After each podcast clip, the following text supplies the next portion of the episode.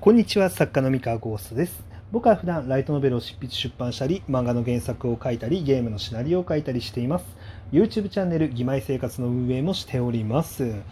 日のテーマは小説を書くのに教養は必要なのかというお話です、えー、これはですね質問箱への回答になるんですけれども、えー、質問箱の内容はまんま今言ったものですね。小説を書くのに教養は必要だと思いますかと。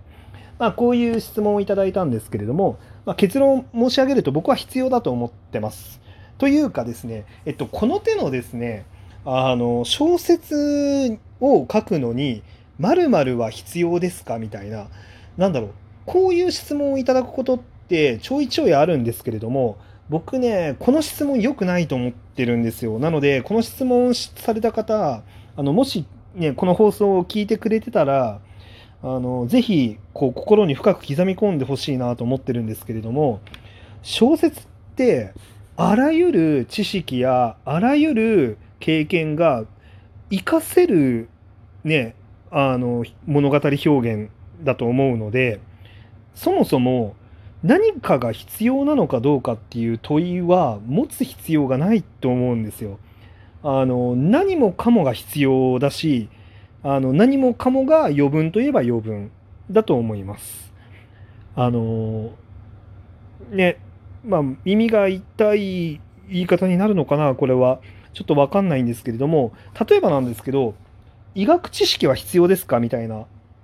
感じで僕医学知識が必須ではないけれども別に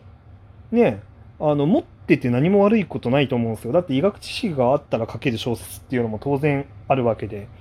でもちろん医学知識がなくたって改めて医学知識を調べてから書けば書けますし小説書けるんだけれどもでもその調べるだけの、えー、っと労力っていうのを書けなくてもある程度ねまあとか調べるハードルが低いですよねもともと医学知識がある人は。うん、っていう感じであの小説ってあの知識を持っていて不利なことって何もないしあのいろんな経験をしていて不利なことって何もないんですよ。でにもかかわらずですねあの必要かどうかっていう質問が出てきてしまうっていうのは何でしょう？何かしらこう必要とされるスキルのギリギリのラインっていうのをつきたいっていう狙いがあるんですかね。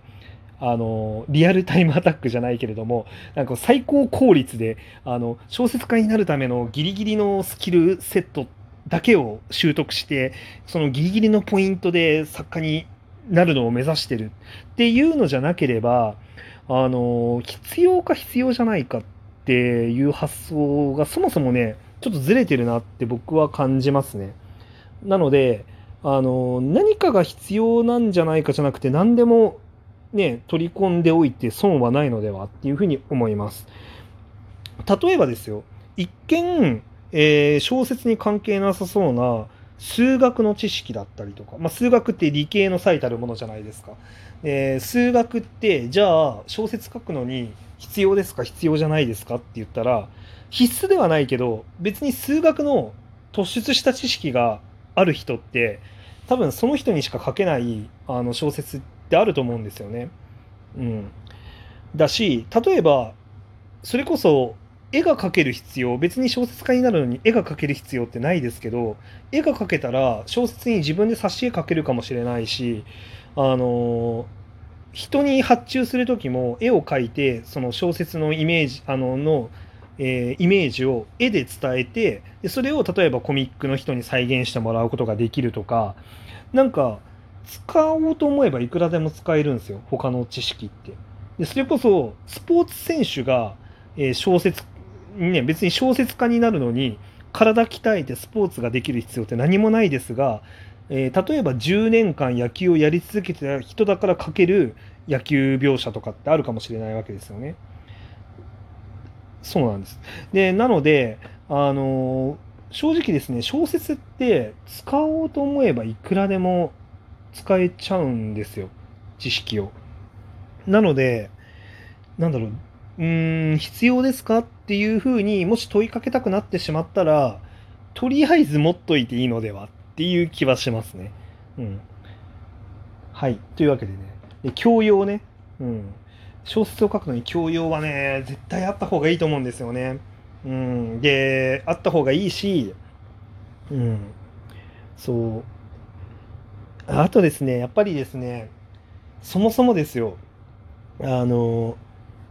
もし競争する必要がないのであれば何もいらないと思います小説は。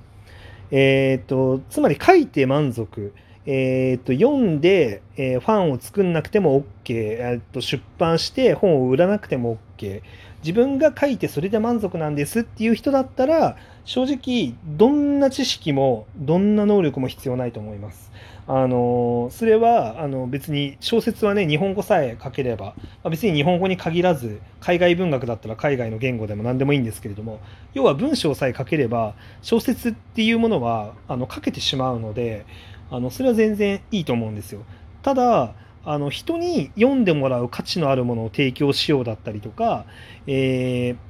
お金をね払って買う価値があるって思ってもらえる商業出版の本を、えー出し出したいとかいうのであればねある程度やっぱり競争が必要になってくるわけですよね。あの他の本を読まないでこのね自分の書いた本を読読むっていう風なあの気持ちにさせないといけないわけなのでじゃあ他の作家に勝てるところっていうのは何なのかっていうのはやっぱり考えなきゃいけないことなんですね。で他の作家にいなくて自分が持ってるものは何だっていう風にやっぱ考えなきゃいけないしうーんまあ武器が多いに越したことないわけですよ。うん、いやそうですよね。うん、でまあなんか、まあ、教養っていうのは本当に武器だしあのレベルだしっていうのもあってレベルを上げて強い武器を持ってた方が当然強い。うんもちろんですね、ワンチャン一撃必殺の魔法を一発ぶっ放して相手を倒すみたいなことも、まあ、もちろん小説の世界ってできちゃうので、あのワンチャンにかけて、こうなんか何も教養はありませんっていう状態で、あの好き放題書いたものがたまたま大ヒットして、あのね、一発でラスボスを沈めるみたいなことは全然あり得る業界ではあるんですが、まあでも、うーん、そうですね、まあ普通にちゃんとね、強くなろうちゃんと勝てる確率を上げていこうって思ったらレベルを上げた方がいいしいい武器を手に入れた方がいい、うん、なので教養は必要なのではないかとまあ僕は思うわけでございます。はい。というわけですいませんなんかねいろいろとちょっともしかしたら強い言葉に聞こえてしまうかもしれないんですけれども。そう。なんでしょうね。難しいですね。こううーん。教養って身につけるの楽しくないですか？って思いますけど、うん、まあいろんな知識をねあの自分に取り入れたりとかあの、うん、まあいろんなことに対して造形が深いっていう状態に自分を置いといた方が、まあ、人生楽しいと思いますし、うん、作品の幅も広がるんじゃないかなって思いますけどね。うん。本当にどんな作家になりたいか次第どんな小説を書きたいか次第ですかね。はい。まあまあまあまあまあまあ。僕は別になんか教養がなきゃダメだみたいなことはまあ言いたくはないしまあ言わないんですけれども、うん、せっかくなんかその教養を得るか得ないかっていう選択肢がせっかく与えられてるのであればあの得る方方を選べばいいんじゃないかなって僕は思うんですよね。うんその得る方を選ばない理由がちょっとちょっとよく分かんなくて、うん、難しいですね。これはでも本当に逆にちょっと気になっちゃいますね。なんかどどういう意味なのかなっていうのがちょっとご僕本当に純粋にわからないので、えー、ともしこの質問をくれた方よかったらこの放送を聞いてたらもう一回僕にその質問箱で僕の質問にちょっと答えてほしいなってちょっと思ってるんですけどあの教養が必要じゃない状態っていうかそのなんだろうでどんなメリットがあるんだろうっていうのは逆に聞いてみたいですね。そのなんだろうな教養を求めないで、えーそれでその作家さんにとってどんなメリットがあるのか、うん、教養まあどうしても教養を得るチャンスがないっていうあの人なんだったらまあ分からなくはないんですけど多分それを選べる状況にあると思うんですよほとんどが。うん、まあ図書館に行けば本はねたくさん読めますし。そう別に何でもかんでも全知全能になれとは言わないですけれども、うん、教養なるものを得られるチャンスがあってわざわざ得ないことを選んで何かしら小説書くのに意味があるのかなっていうのがちょっとわからないですね。わからないのでなんだろうその選択肢がどうして浮かんできたのか、うん、なんでその疑問が浮かんできたのかが逆に気になるのでもしこれ聞いてましたら質問箱にもう一回あのどういう意図なんだろうっていうのをちょっともう一回投げてくれると嬉しいなって思いますね。うん。そう、教養、教養ね。うん。っていう感じでございます。まあ うん、難しい、難しいな 結構ね、僕、ズバズバ、こうやって自分の意見を言ったりとかすると、あの、いや、そもそもそういう発想がないんですよ、三河さんみたいな感じのこととか言われたりとかをしてですね、あの、意外と僕、視野狭いなって思わされることがあるので、今僕の中ではこの疑問がどうして出てくるのか、あまりよく理解できてないのがあるので、ちょっとそこをね、あの、視野を広く持つためにも教えてほしいなって思ってます。はい。あのまあ、僕の視野なんて本当に一つの視点でしかないのでね。うん。